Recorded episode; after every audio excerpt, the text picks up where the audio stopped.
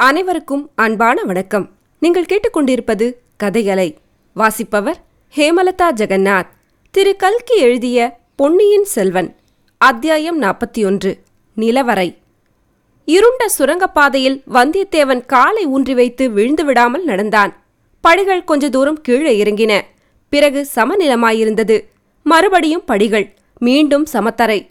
இரண்டு கைகளையும் எட்டி விரித்து பார்த்தான். சுவர் தட்டுப்படவில்லை. ஆகவே அந்த சுரங்க வழி விசாலமானதாகவே இருக்க வேண்டும். மறுபடியும் சற்று தூரம் போனதும் படிகள் மேலே ஏறின. வளைந்து செல்வதாகவும் தோன்றியது. அப்பப்பா இத்தகைய கும்மிருட்டில் தட்டு தடுமாறி இன்னும் எத்தனை தூரம் நடக்க வேண்டுமோ தெரியவில்லையே. ஆஹா இது என்ன? இருள் சிறிது குறைந்து வருகிறதே. மிக மிக மங்கலான ஒளி தோன்றுகிறதே. இந்த மங்கிய ஒளி எப்படி எங்கிருந்து வருகிறது? மேலே கூரையில் எங்கிருந்தாவது வரும் நிலவின் ஒளியா? அல்லது சுவர்களில் உள்ள பலகனி வழியாக வரும் ஒளியா? மறைவான இடத்தில் வைத்திருக்கும் விளக்கிலிருந்து பரவும் ஒளியா? இல்லை இல்லை. இது என்ன அற்புதம்? நம் கண் முன்னால் தெரியும் இந்த காட்சி மெய்யான காட்சிதானா? அல்லது மூளை கலங்கியதால் ஏற்பட்ட தோற்றமா? அது ஒரு விசாலமான மண்டபம். கல்லை குடைந்து எடுத்து அமைத்த நிலவரை மண்டபம். அதனாலேதான் தலையை இடித்து விடும்போல் அவ்வளவு தாழ்வான சமமட்டமான மேல்தளம் அமைந்திருக்கிறது. அந்த நிலவரையில் குடிகொண்டுள்ள மங்கிய நிலவொளி வெளியிலிருந்து வருவதல்ல. கூரை வழியாகவோ பலகனி வழியாகவோ வருவதும் அல்ல. அங்கங்கே அந்த நிலவரையில் குப்பல் குப்பலாகவும் சிலவிடங்களில் பரவலாகவும் கிடக்கும் பொருள்களிலிருந்து வருகிறது. ஆ அப்படி நிலவொளி வீசும் அப்பொருள்கள் எத்தகைய பொருள்கள்? ஒரு மூலையில் மணிமகுடங்கள் இன்னொரு பக்கத்தில் ஹாரங்கள் முத்துவடங்கள் நவரத்ன மாலைகள். அதோ அந்த வாயகன்ற அண்டாவில் என்ன? கடவுளே அவ்வளவும் புன்னை மொட்டுகளைப் போன்ற வெண்முத்துக்கள் குண்டு குண்டான கெட்டி முத்துக்கள். அதோ அந்த பானையில் பளபளவென்று மஞ்சள் வெயில் வீசும் பொற்காசுகள். இதோ இங்கு குவிந்து கிடப்பவை தங்கக்கட்டிகள் தஞ்சை அரண்மனையின் நிலவரை பொக்கிஷம் இதுதான் போலும். தனாதிகாரி பழுவேட்டரையரின் மாளிகையொட்டி இந்த இருள் மாளிகையும் அதில் இந்த பொக்கிஷ நிலவரையும் இருப்பதில் வியப்பில்லை அல்லவா? அம்மம்மா இந்த நிலவரைக்குள் நாம் வந்து சேர்ந்தோமே. இது நம்முடைய பாக்கியமே அல்லவா? பாக்யலக்ஷ்மியும் அதிர்ஷ்ட தேவதையும் சேர்ந்தல்லவா நம்மை இங்கே கொண்டு வந்து சேர்த்திருக்கிறாள்? எப்படிப்பட்ட அதிசயமான அபூர்வமான ரகசியத்தை நம்முடைய முயற்சி ஒன்றும் இல்லாமலே நாம் தெரிந்து கொண்டோம். இதை எப்படி பயன்படுத்துவது? பயன்படுத்துவது அப்புறம் இருக்கட்டும். இங்கிருந்து போவதற்கே மனம் வராது போலிருக்கிறதே இங்கேயே சுற்றி சுழன்று கொண்டிருக்கலாம் போல் தோன்றுகிறதே. இங்கேயே இருந்தால் பசி தாகம் தெரியாது உறக்கம் அருகிலும் அணுகாது. நூறு வருஷ காலமாக சோழ நாட்டு வீர சைன்யங்கள் அடைந்த வெற்றிகளின் பலன்களெல்லாம் இங்கே இருக்கின்றன. நவநிதி என்று சொல்வார்களே அவ்வளவும் இங்கே இருக்கிறது. குபேரனுடைய பொக்கிஷத்தையும் தோற்கடிக்கும் செல்வக் களஞ்சியம் இங்கே இருக்கிறது. இதை விட்டு எதற்காக போக வேண்டும்? வந்தியத்தேவன் அந்த நிலவரையை சுற்றிச் சுற்றி வந்தான். ஒரு மூலையில் கிடந்த மணிமகுடங்களை தொட்டு பார்த்தான். இன்னொரு பக்கத்தில் கிடந்த ரத்தின ஹாரங்களை கையில் எடுத்து பார்த்தான். அவற்றை போட்டுவிட்டு இன்னொரு பக்கம் சென்று செப்பு பானையில் நிறைந்திருந்த முத்துக்களில் கைகளை விட்டு அலைந்தான். வேறொரு பானையில் கையை விட்டு பொற்காசுகளை அள்ளிச் சொரிந்தான். ஒரு மூலையில் தரையில் பளபளவென்று ஏதோ பரவலாக ஜொலிப்பதைக் கண்டு அங்கே சென்றான். முதலில் என்னவென்று தெரியவில்லை. பிறகு குனிந்து உற்று பார்த்தான். ஐயோ ஆண்டவனே அது ஒரு எலும்புக்கூடு ஒரு காலத்தில் சதையும் இரத்தமும் தோலும் ரோமமும் மூக்கும் முகமும் கண்ணும் காதுமாக இருந்த மனித உடலின் எலும்புக்கூடு ஆ இந்த எலும்புக்கூடு அசைகிறதே உயிர் பெற்று எழுகிறதே பொற்காசுகளைப் போலவே சத்தமிடுகிறதே நமக்கு ஏதோ செய்தி சொல்ல எழுந்திருப்பதாய் காண்கிறதே. வல்லவரையனுடைய உடம்பிலிருந்த ஒவ்வொரு ரோமமும் குத்திட்டு நின்றது. தனக்கு பைத்தியந்தான் பிடித்துவிட்டது என்று நினைத்தான். சீச்சி எலும்புக்கூடு எழுந்திருக்கவில்லை. அதற்குள்ளே இருந்த ஒரு பெருச்சாளி ஓடி வருகிறது. நம் கால் மீது விழுந்து ஓடுகிறது. ஆ இப்போது பார்த்தால் எலும்புக்கூடு தரையிலேதான் விழுந்து கிடக்கிறது. ஆனால் அது நமக்கு ஒரு செய்தி சொல்லுகிறது என்பது உண்மை. ஓடிப்போ இங்கே தாமதியாதே. நானும் உன்னைப் போல் உடல் படைத்த மனிதனாயிருந்தேன். இங்கு வந்து அகப்பட்டுக் கொண்டேன். இங்கேயே மாண்டு மடிந்தேன். இப்போது எலும்புக்கூடாக கிடக்கிறேன். ஓடிப்போ என்று அது நம்மை எச்சரிக்கிறது. இங்கிருந்து உடனே தப்பிச் சென்றோமோ பிழைத்தோம். இல்லாவிட்டால் அதோ கதிதான். அந்த மனிதனுக்கு ஏற்பட்ட கதிதான். வந்தியத்தேவன் அந்த நிலவரையிலிருந்து வெளியேற எண்ணினான். ஆனால் வெளியேறும் வழிதான் தெரியவில்லை. வந்த வழியை கண்டுபிடிக்க முடியவில்லை. நிலவரையின் ஓரமாக எங்கே போனாலும் இருள் என்னும் பூதம் வாயை பிளந்து கொண்டிருந்தது. கீழே பார்த்தால் அதல பாதாள குழியாக தோன்றியது. ஏறி வந்த படிக்கட்டு எங்கேயோ ஓரிடத்தில் இருக்கத்தான் வேண்டும்.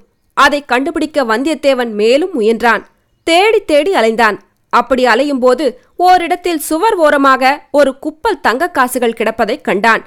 அந்த குப்பலின் மீது ஏதோ வலை பின்னியது போல் இருந்தது. உற்று பார்த்தபோது அக்குவியலின் பேரில் சிலந்தி வலை கட்டியிருப்பது தெரிந்தது. அது அவனுடைய சிந்தனையை தூண்டியது. பெரியோர்கள் மண்ணாசை பெண்ணாசை பொன்னாசைகளை சிலந்தி வலைக்கு ஒப்பிட்டிருக்கிறார்கள். சிலந்தி வலையை விரித்துக் கொண்டு காத்திருக்கிறது. எங்கிருந்தோ பறந்து வந்து ஈ அதில் அகப்பட்டுக் கொள்கிறது. பிறகு சிறிது சிறிதாக சிலந்தி ஈயை இழுத்து விழுங்குகிறது. மூன்று வித ஆசைகளும் அப்படித்தான். மனிதன் வழி தவறிச் சென்று அந்த ஆசை வலைகளில் விழுந்து அகப்பட்டுக் கொள்கிறான். அப்புறம் மீளுவதில்லை. மண்ணாசை பெண்ணாசை பொன்னாசை ஆகிய மூன்று ஆசைகளின் இயல்பையும் இன்று ஒரே நாளில் நாம் அனுபவித்தாகிவிட்டது. நந்தினி என்னும் பழுவூர் இளையராணி தன்னுடைய வலையில் நம்மை அகப்படுத்த பார்த்தாள். பழைய வானர்குல ராஜ்யத்தை அடையலாம் என்னும் மண்ணாசையும் காட்டினாள். கடைசியாக இங்கே இந்த பயங்கரமான பொன்னாசை பூதம் நம்மை அடியோடு விழுங்க பார்க்கிறது. முதல் இரண்டிலிருந்து தப்பினோம். இந்த மூன்றாவது அபாயத்திலிருந்து தப்ப வேண்டும். நமக்கு எதற்காக இந்த வம்பெல்லாம்? ராஜ்யம் எதற்கு? செல்வம் எதற்கு? பெண்களின் கூட்டுறவுதான் எதற்கு? வானத்தை கூரையாக பெற்ற அகண்டமான பூமியே நமது அரண்மனை. யாதும் ஊரே யாவரும் கேளீர் என்று பண்டை தமிழ்நாட்டு பெரியோர்கள் சொல்லி இருக்கிறார்களே எல்லா ஊரும் நம்முடைய ஊர்தான். எல்லா மனிதர்களும் நம்முடைய உறவினர்கள்தான். ஊர் ஊராக போக வேண்டியது. புதுவெள்ளம் பொங்கி வரும் நதிகளையும் புதிய இலைகள் தளிர்த்து விளங்கும் மரங்களையும் பலவர்ண பட்சிகளையும் மான்களையும் மயில்களையும் மலைகளையும் மலை சிகரங்களையும் வானத்தையும் மேகத்தையும் கடலையும் கடல் அலைகளையும் பார்த்து கழிக்க வேண்டியது.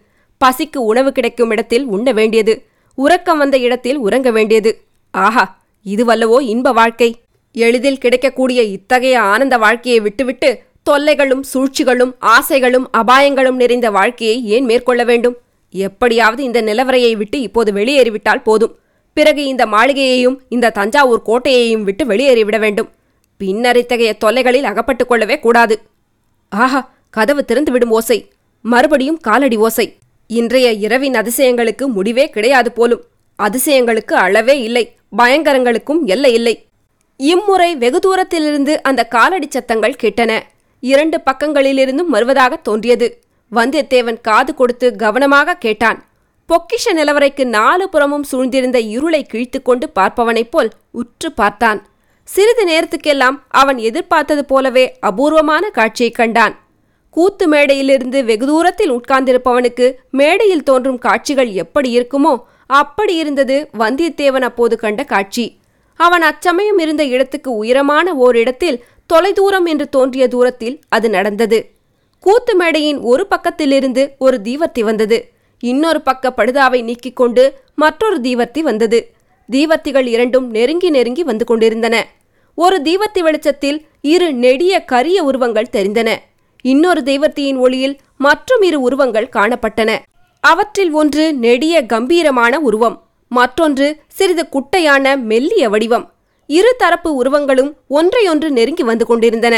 வந்தியத்தேவன் மேலும் கண்விழிகள் பிதுங்கும்படி உற்று பார்த்து அந்த உருவங்கள் யாருடையவை என்பதை ஒருவாறு தெரிந்து கொண்டான்.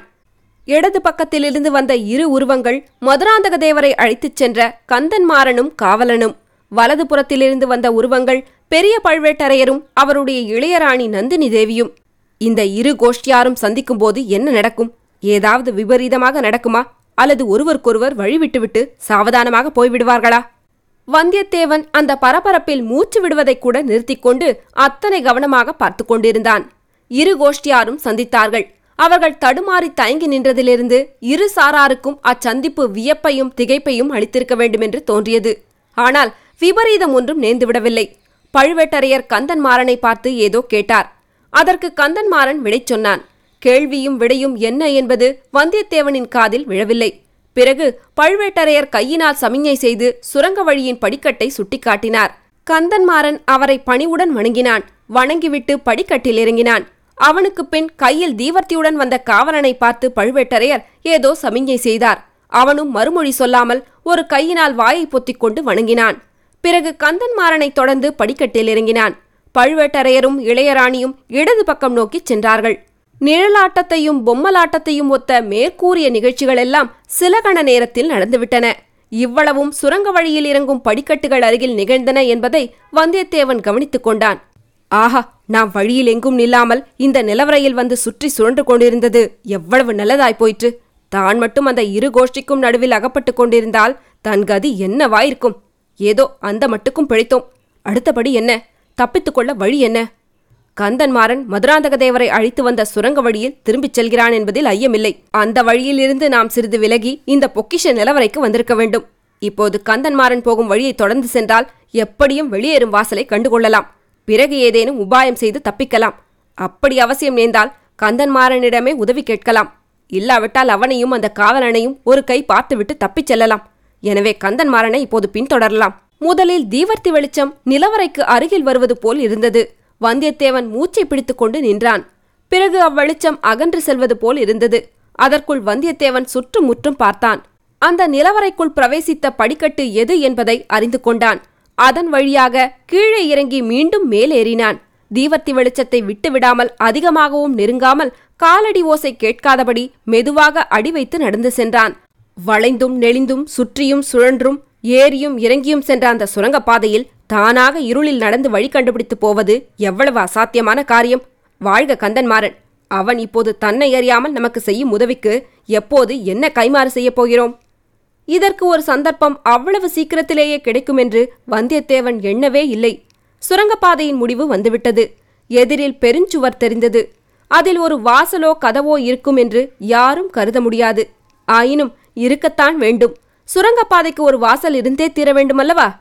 காவலன் வலது கையில் இருந்த தீவர்த்தியை இடது கைக்கு மாற்றிக்கொள்கிறான். வலது கையினால் சுவரில் ஓரிடத்தில் கை வைத்து ஏதோ செய்கிறான். திருகாணியை திருகுவது போல் திருகுகிறான். சுவரில் மெல்லிய கோடு போல் ஒரு பிளவு தோன்றுகிறது. பிளவு வர வர பெரிதாகி வருகிறது. ஒரு ஆள் நுழையும்படியான பிளவாகிறது.